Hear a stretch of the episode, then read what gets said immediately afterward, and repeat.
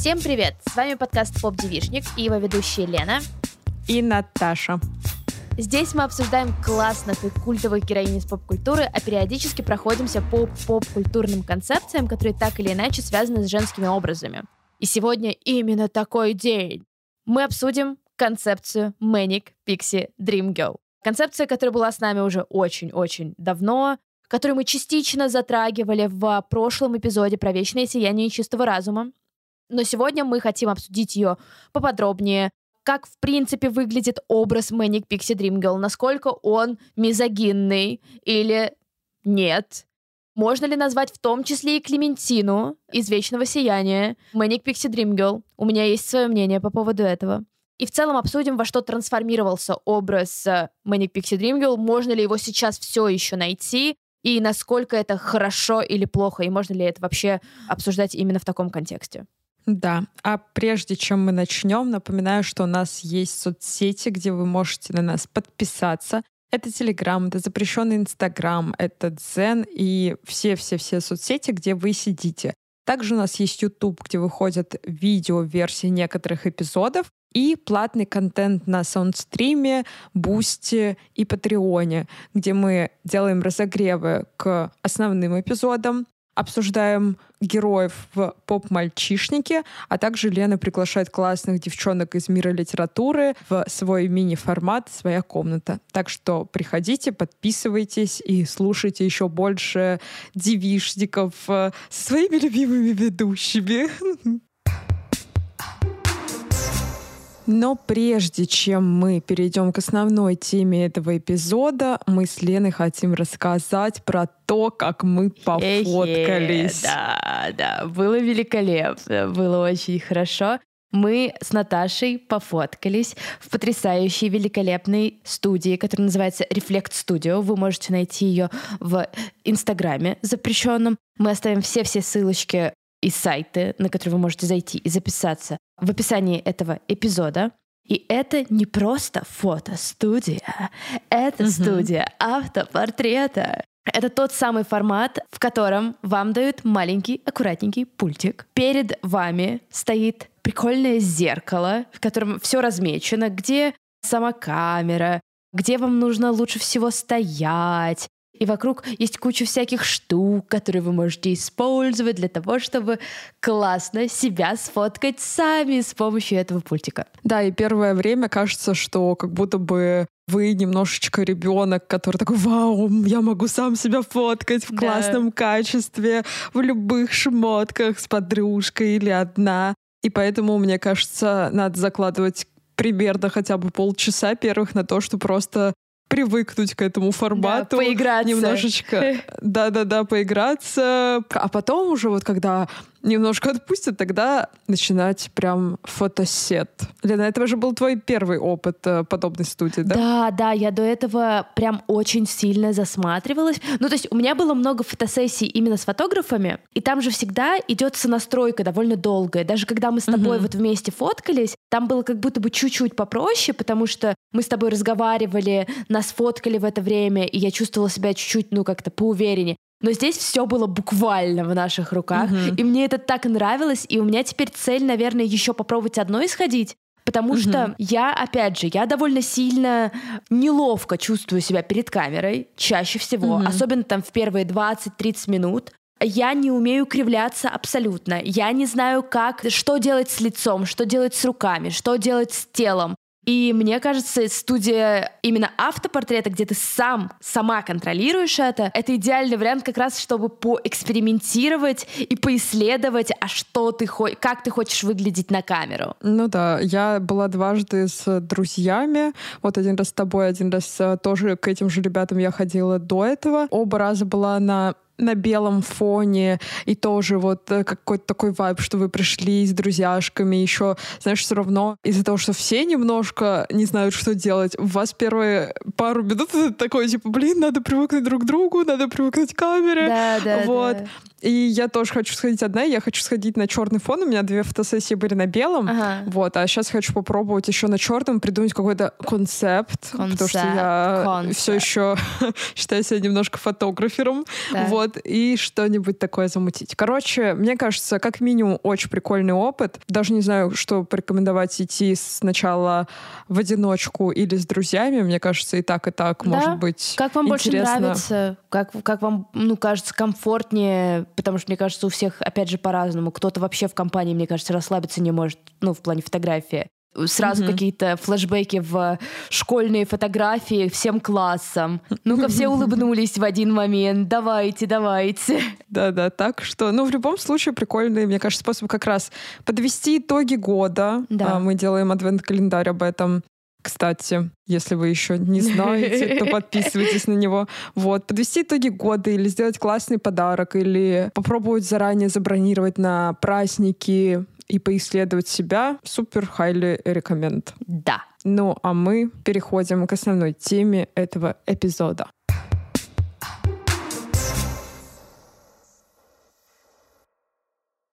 А мы начинаем. Начнем, наверное, с концепта вообще, откуда он взялся, кто его придумал. «Откуда ты тут взялась?» — поет Федук. Его придумал кинокритик Нейтан Рейбин. В одной из своей заметки он сказал, что как раз-таки Manic Pixie Dream Girl существует преимущественно лишь в бурной фантазии режиссеров и сценаристов, чтобы научить угрюмых и ранимых молодых мужчин принимать жизнь вместе со всеми ее непостижимыми тайнами и бесконечными приключениями. Вот так он это сформулировал, и потом очень много съел за это говна. Слушай, он еще и, по-моему, какой-то эксплейнер после этого делал в стиле «Я придумал термин Manic Pixie Dream Girl». И я его отменяю. Да, и вот что у меня есть. На самом деле, придумал-то он это в контексте конкретного фильма, конкретного ревью на фильм «Элизабет Таун», где как раз есть героиня Кирстен Данст, которая периодически играла Manic Pixie Dream Girls, которые сейчас считаются такими энциклопедичными. Термин действительно довольно быстро заэксплуатировали, называя, опять же, буквально любую героиню условно, с цветными волосами, взрывным характером, необычными импульсивными действиями и вот чем угодно, что кажется таким романтичным в начале отношений, начали называть именно так. Вообще сейчас сложилось впечатление, когда я смотрела, вот это топ-10 фильмов, где есть девушка-мечта, вот эта маниакальная. Можно даже этих героинь разбить по каким-то группкам, потому что есть какие-то конкретные сюжеты, где они появляются, и при этом у них тоже, не всегда один и тот же характер. Я как-то, к началу этого выпуска все равно до конца не могу сказать, что в моем представлении это какая-то одна героиня и не шагу в сторону. Безусловно, потому что там все-таки слишком общие термины обычно описывают Manic Pixie Dream Girl, то есть такой мечтательной, она может быть по-разному, она может там ходить, разговаривать с незнакомцами, очень мечтательно. Или Dreamy она в контексте того, что она там залипает часто. Любое романтизированное ее действие, которое мы видим через глаза как раз грустного, депрессивного мужчины, который проходит через какой-то своего рода экзистенциальный кризис, работает на нее. Как будто бы, мне кажется, и этот термин, он скорее не о героине, а о том, каким выглядит герой, потому что это же через его какую-то проекцию, поэтому если мы видим какого-то уставшего ни о чем мужика, то, скорее всего, где-то рядом с ним ходит эта девушка-мечта. Тут я сделаю отсылочку, чтобы вдохновить вас подписываться на наш Бусти еще больше. Но это же буквально Кориолан Сноу и Люси Грей. Она фея, она в своем мире, она ходит в красивом радужном платьишке, поет красиво и в целом такая мечтательная, и ничего с ней не понятно. Я просто сейчас, на фоне того, что после нашего эпизода и про голодные игры, и про обсуждение баллады, как раз обсуждение баллады вы можете найти на Бусти, несколько людей со мной уже обсудили балладу, потому что они купили книгу сразу после наших эпизодов. Это очень мило, кстати. Как раз с очень многими я спорила по поводу того, что про Люси Грей мы ничего не знаем, мы ничего не можем сказать, кроме того, что мы видим через оптику Кориолана Сноу. И технически она довольно неплохо попадает в такую антиутопичную версию Manic Pixie Dream Girl. Да, мне кажется, если так называют героиню, то, скорее всего, это значит, что мужик рядом с ней выглядит очень однобоко Он, скорее всего, не интересен сам по себе, он интересен только как раз через призму этой девчонки, как будто бы. Ну, то есть она становится двигателем его прогресса, скажем так. Она буквально становится второстепенной фичой, которая довольно большое влияние оказывает, опять же, на кого угодно. Ставить Зак Браф, Логан Лерман в фильме «Хорошо быть тихоней». Ну, был главный герой в «Спеши любить». Но мне кажется, это уже слишком широкое представление. И вот мне кажется, даже в балладе это слишком широкое представление. Давай вернемся тогда к определению вообще. Я бы на самом деле шла немножечко от обратного, потому что я абсолютно точно уверена, что Клементина нифига не Manic Pixie Dream Girl. Вообще нет. Потому что как раз основное объяснение этого термина стоит в том, что это героиня без какой-то глубины, наверное, так, у которой мы видим только верхнюю часть ее характера, которая обычно проходит через фильтр, опять же, глаз главного героя, который проходит через свой кризис. И она нужна для того, чтобы он прошел через этот кризис. В самоощущении. В фильме как раз с Натали Портман и Заком Брафом главный герой тоже в карьерном кризисе, у него умирает мать. Нужно что-то или кто-то, Manic Pixie Dream Girl, чтобы пройти через это как-то интересно, потому что она как раз вносит тот самый интерес, хаос немножечко, ту бурю эмоций, которая нужна. Кстати, про Клементину в фильме есть фраза, мы ее не обсуждали в прошлом эпизоде. Слишком много парней думают, что я концепт, или что я их дополняю, или что могу их оживить. Но я просто испорченная девушка, которая ищет свое собственное душевное спокойствие. Не нагружай меня заботой о твоем. И эта фраза, оказывается, отсутствовала в оригинальном сценарии, и уже Кейт Уинслет сказала, типа, так, ну, надо что-то добавить, я не хочу быть однобокой. Вот как раз, видимо, она имела в виду. И помнишь фразу, которую сказал герой Джима Керри в ответ на это? «Я все еще думал, что ты меня спасешь». И это же просто буквально типа манифестация того, к чему приводит образ Manic Pixie Dream Girl. Ну, то есть он в целом, на самом деле, очень похож на то, наверное, что испытывают как раз пары в начале отношений.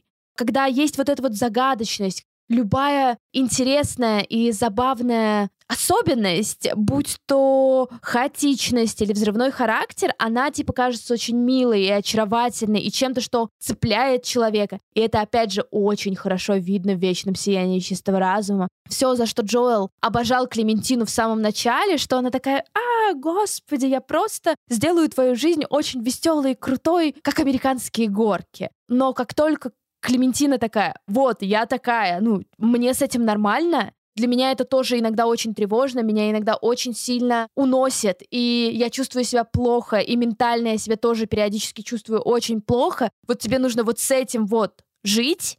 Джоэл такой типа: пу-пу-пу. И в итоге-то, почему конец фильма, он немножечко, наверное, может казаться воодушевляющим, потому что, несмотря на все это, они все же решили быть вместе. И это уже переносит ее из Manic Pixie Dream Girl. Она уже героиня с очень сложным характером, которая прошла через изменения. Я прошла афганскую войну. Я прожила довольно долгую жизнь. Ибрагим вам что-нибудь говорит? Такой образец этого термина — это Рамона Флауэрс. Мне кажется, вот где-где Manic Pixie Dream Girl, где вообще почти нет какой-то персоналити. Ну, типа, мы настолько мало знаем об этой героине. Мы только видим, что герой в нее влюбляется, и она очень мало дает реакции, чем, с одной стороны, нас вводит вот в эту таинственность, с другой стороны, она не разрушает при нем свой образ. То есть она очень часто просто молчит. Они просто там, я не знаю, катаются на качельках. Она смотрит, как он дерется с ее одним из бывших. Ну, то есть она вообще не участвует в фильме. Она как наблюдатель немножко. Вот, на мой взгляд, если прям брать какой-то образец, то это вот она. Ты не знаешь, когда она сменит цвет волос, чем толком она увлекается, но чем-то необычным. И ты просто такой: «А, вот я влюбился». И, кстати, возможно, Скотт Пилигрим не очень подходит под определение мужика, который должен быть рядом с такой девчонкой, потому что он, ну, такой подростковый немножко. Он еще не в кризисе среднего возраста какого-то, как будто бы. Он в кризисе кидал-то. Ну, то есть он же, блин, половозрелый мужик, который встречается с подростком. Не, он абсолютно такой стандартный пример чела, который не может выстроить свой характер, поэтому у него даже среди знакомых, которые относятся к нему нормально, это в основном подростки или прям молодые-молодые взрослые. Ребята, которые с ним в группе, которые его возраста, ребята, которые взрослее, они к нему же относятся типа: «Вот тебе значок, что ты дурачок».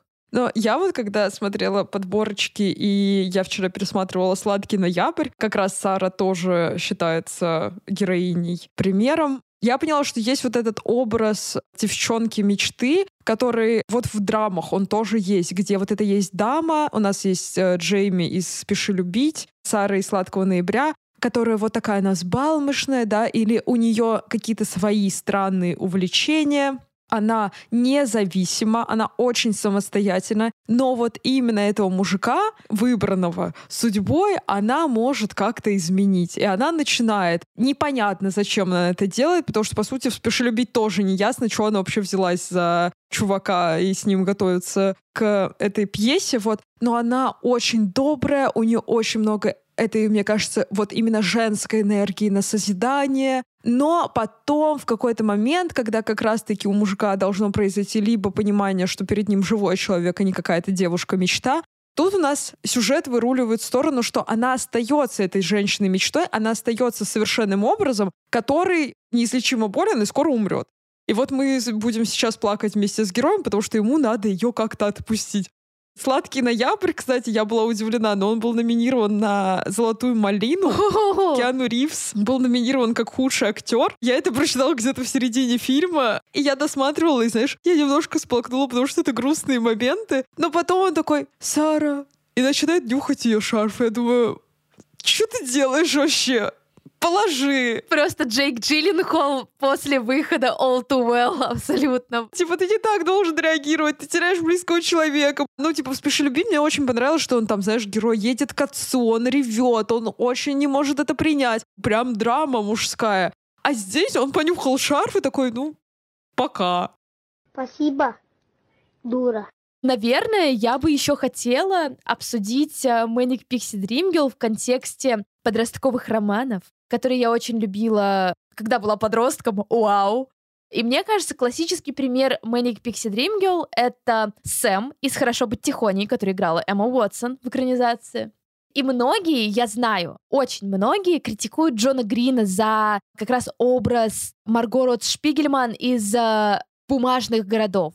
На секундочку, «Бумажные города» — моя любимая книга Джона Грина. Я не очень люблю экранизацию. Марго играла Кара Делевинь.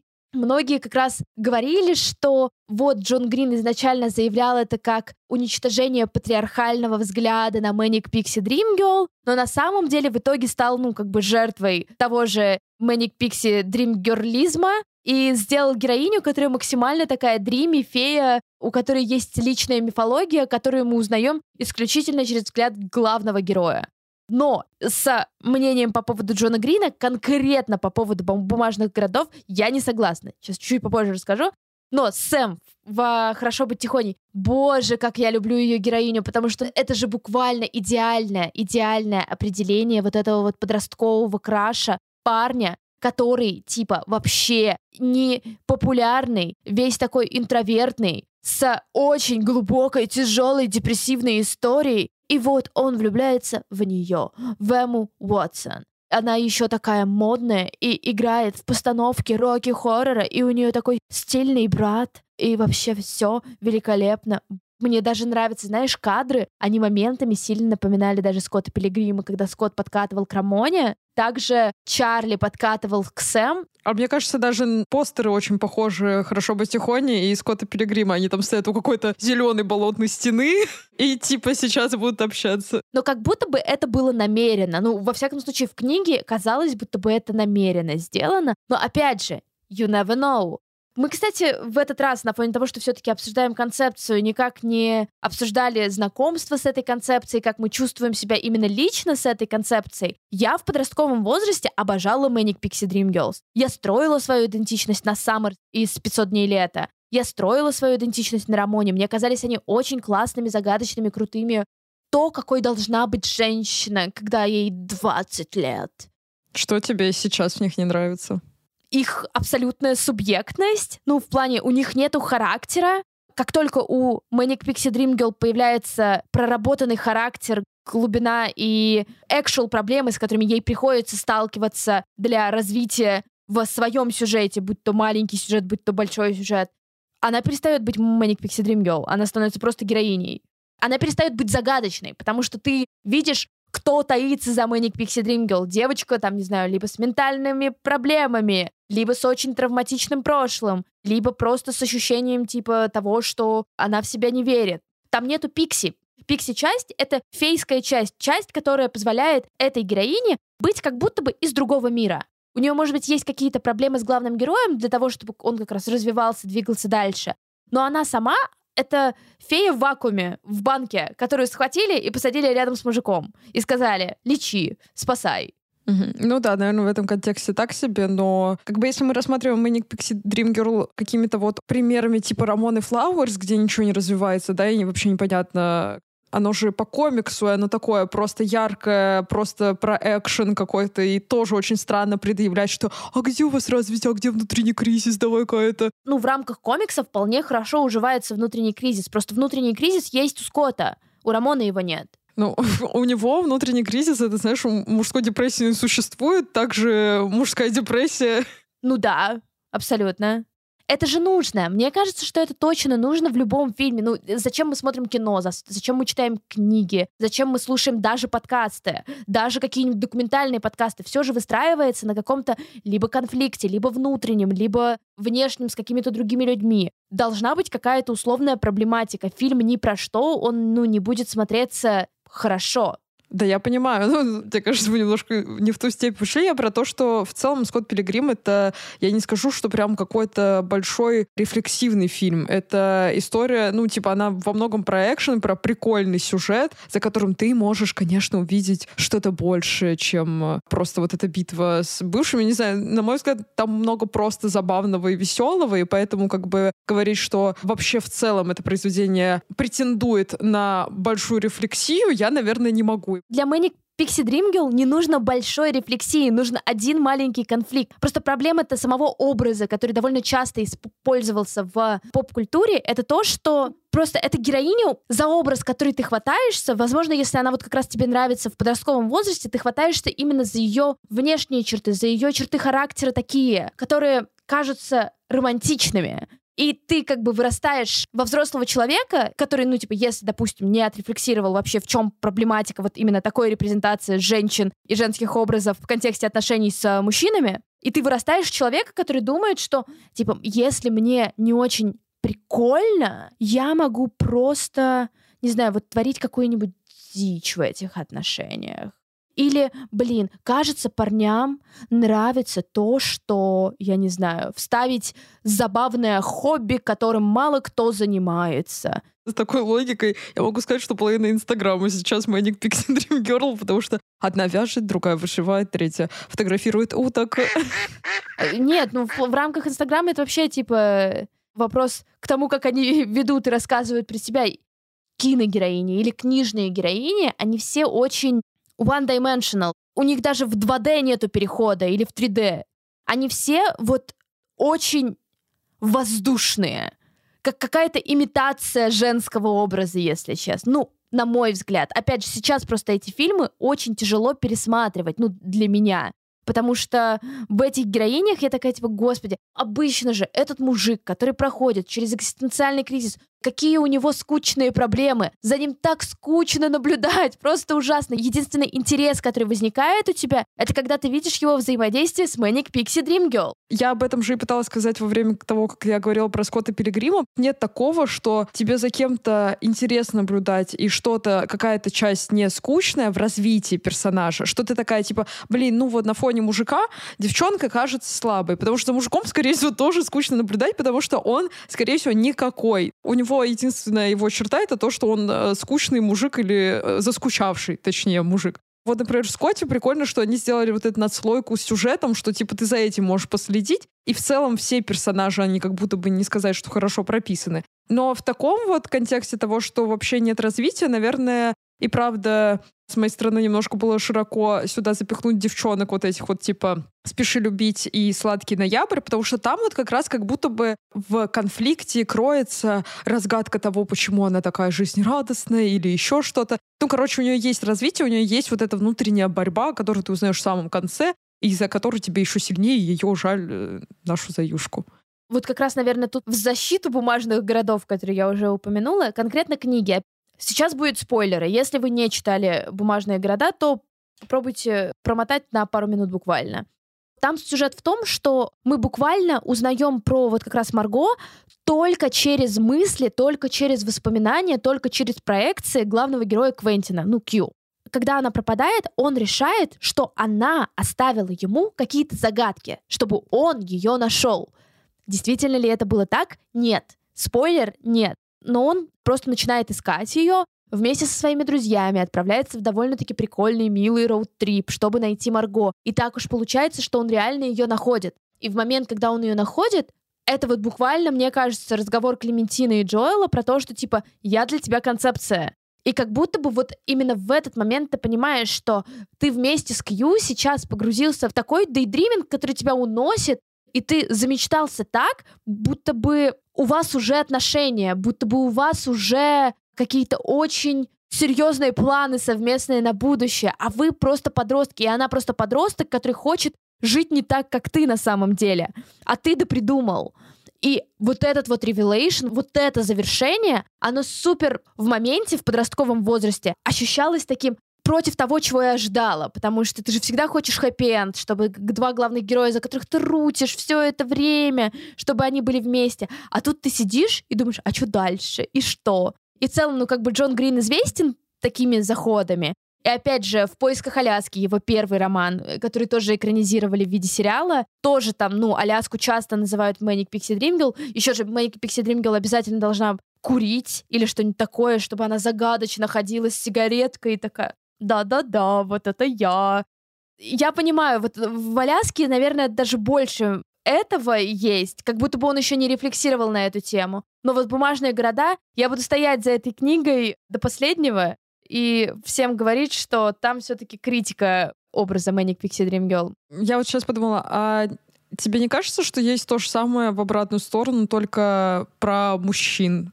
Когда на них как раз мы смотрим с точки зрения женщины, и они тоже немножко такие обезличенные. «Тело Дженнифер» — абсолютно мой любимый фильм. Ну вот. Ну, мне кажется, что их не очень много. Вы можете со мной поспорить, безусловно, но очевидно, что у нас есть «Секс в большом городе», где мы наблюдаем за всеми мужчинами через глаза женщин. Опять же, не факт, что там, не знаю, Биг был плохим, но я буду стоять на том, что он был плохим.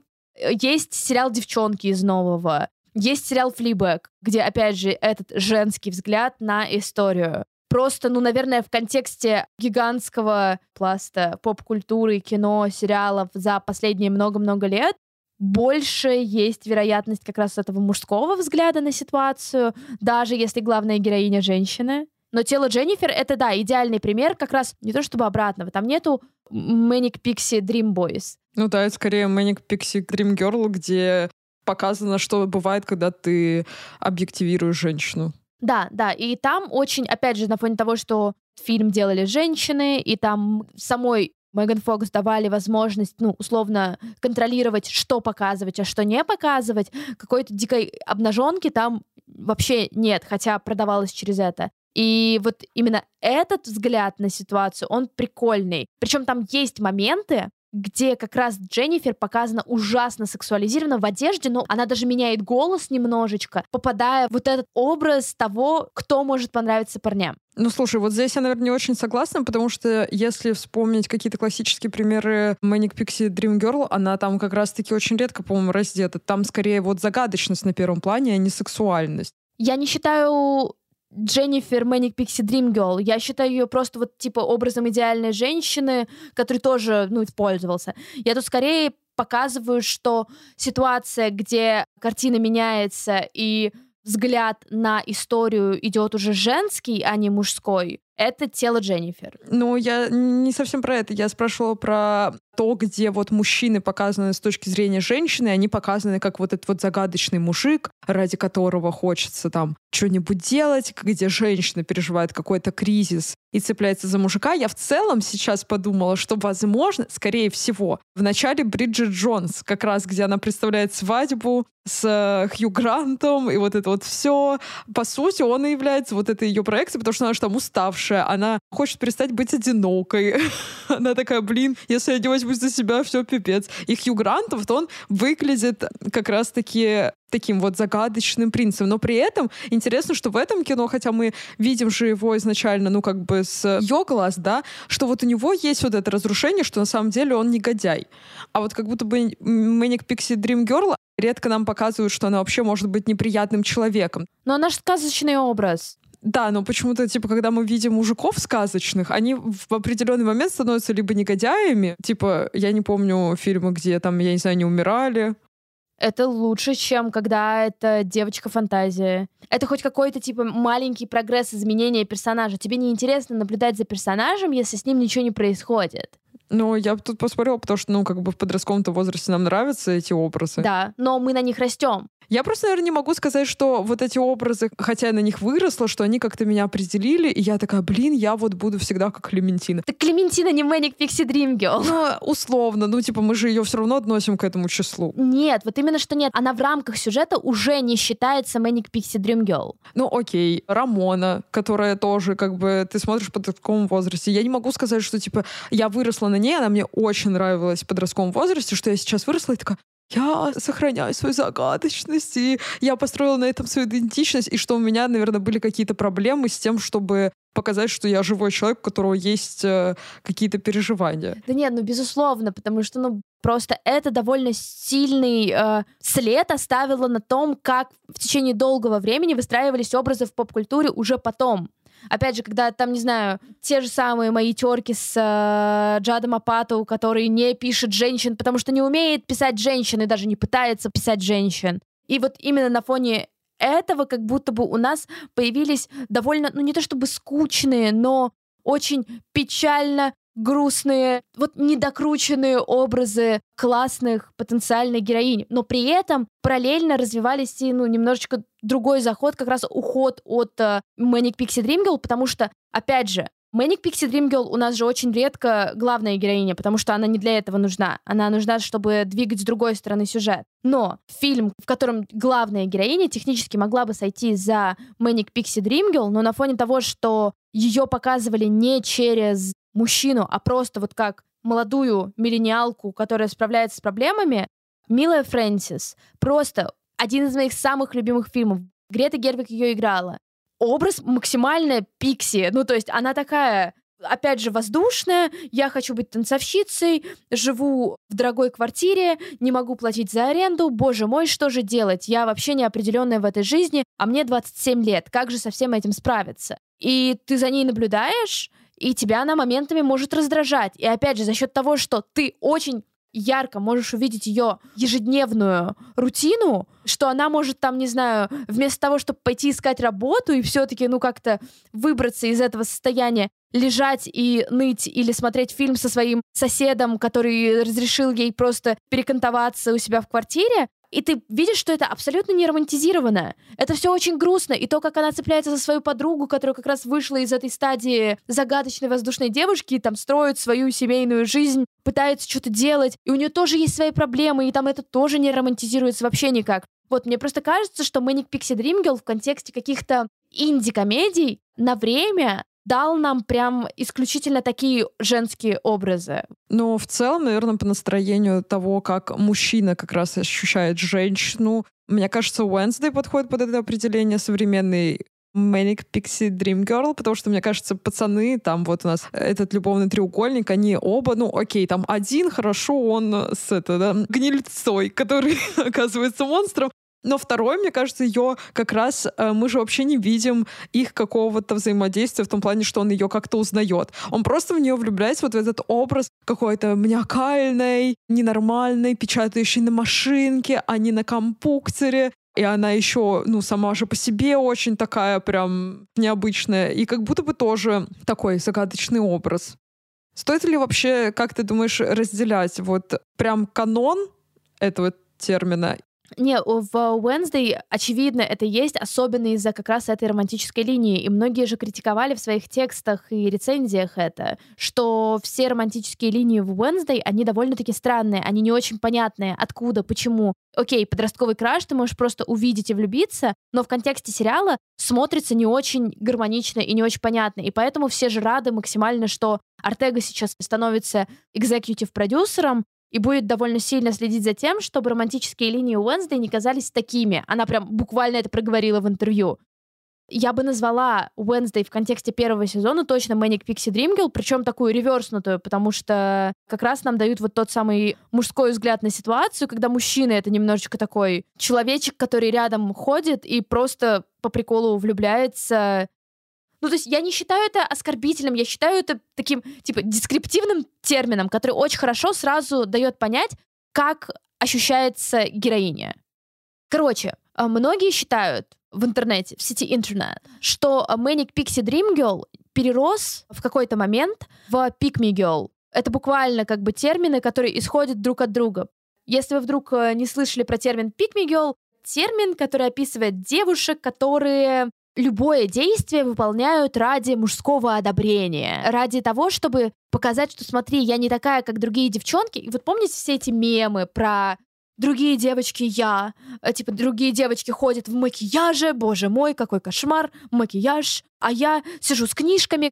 Вот, господи, в клипе Тейлор Свифт «You Belong With Me», где она такая, типа, сидит дома в огромной футболке, другая тоже Тейлор Свифт, героиня, которую она играет, она черлидерша, она вся такая модная, и в парике брюнетки почему-то. Это же тоже, ну, по сути, ну, реально очень хорошо выходит из Manic Pixie Dream Girl, потому что это вот как раз то, что ты не похожа на других. Мне кажется, у каждой девочки есть какая-то подруга, или была какая-то подруга, которая очень часто говорила про то, что я вообще плохо лажу с девушками, я больше с парнями, мне с ними комфортнее. У меня было, типа, миллиард таких, серьезно. Слушай, мне кажется, это критерии подросткового возраста, когда ты еще не сформированная личность. А почему это происходит? Не, я не уверена, что это поп-культура виновата, что ты видишь вот эту вот загадочную девчонку. Не только поп-культура, но она тебя может успокоить. Ну, то есть мне было в подростковом возрасте намного комфортнее посмотреть Скотта Пилигрима, увидеть то, что Рамона загадочная, и более того, у нее, по-моему, типа 0 друзей вне бабла Скотта. То есть она просто, типа, ходит одна, и у нее есть бывшие, все, это вся ее персоналити. Мне было приятно осознавать, что, типа, я тоже могу быть не такой, как все. Это была более комфортная мысль, чем, а может быть, вот те девочки, которые, там, не знаю, регулярно ходят, делают модные стрижечки, и у которых немножечко другие интересы, в отличие от меня, может быть, они тоже прикольные, может быть, нужно пойти, типа, make a fucking effort, сделать что-то для того, чтобы с ними пообщаться, потому что общаться с девчонками — это круто, и они интересные, и у них другие интересы. Это не значит то, что они тупее. Ну, в это же время ты же смотрела Totally Spies и Вич. Это раннее. Для меня в рамках поп-культуры Рамона из Скотта Пилигрима и 500 дней лета выпали на 8-9 класс. Ну, а Totally Spies когда? Блин, начальная школа. Ну, так ты, по сути, начинала-то с чего-то хорошего. Я скорее про то, что, мне кажется, это не то, что ты посмотрела и нашла какое-то одобрение, и на этом все закончилось. Мне кажется, это просто нормальная часть взросления, когда она, возможно, скорее всего, подкрепляется обществом, где есть еще вот эта мизогиния, когда ты такая, типа, девчонки, так себе. Но частично, мне кажется, это просто часть твоего подросткового состояния, когда ты не такая, как все, и в первую очередь ты не такая, как все другие девчонки. Просто надо время из этого вырасти. Для меня, скорее, очень странно, когда 20+ девчонки говорят такие: ой, наверное, я как-то все-таки только с пацанами могу найти общий язык, то это как будто бы девчонка сама либо настолько любит Рамону Флауэрс, что у нее весь дом в фотообоях с ней, да, и типа она настолько не отрефлексировала этот момент, но и то, мне кажется, это скорее какая-то просто инфантильность и нежелание взрослеть, потому что ты с возрастом так или иначе понимаешь, что типа, вот так, наверное, не надо строить идентичность. Ну, в целом, да, но просто, наверное, сейчас на фоне своей работы, из-за того, что я довольно часто потребляю какой-то подростковый контент, в том числе смотрю тиктоки, чтобы смотреть, типа, что вообще смотрят нынешняя молодежь. Есть ощущение, что во многом именно на фоне поп-культуры, которую они сейчас потребляют, они пропускают вот этот момент девочка, которая не такая, как все.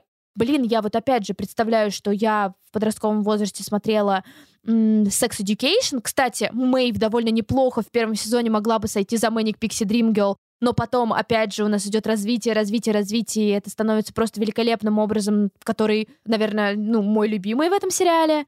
Что ты смотришь, наблюдаешь, и в том числе наблюдаешь за очень разными дружбами, и у тебя как будто бы даже проходит вариант того, что, я не такой, как все. Ты сразу как-то пытаешься искать комьюнити. Но я не уверена. Это просто потому, что я смотрю сейчас в рамках поп-культуры. Там даже тот же сериал «Этим летом я стала красивой». Казалось бы, главная линия, за которой все следят в этом сериале, это романтическая линия, потому что она суперзапутанная, это любовный треугольник.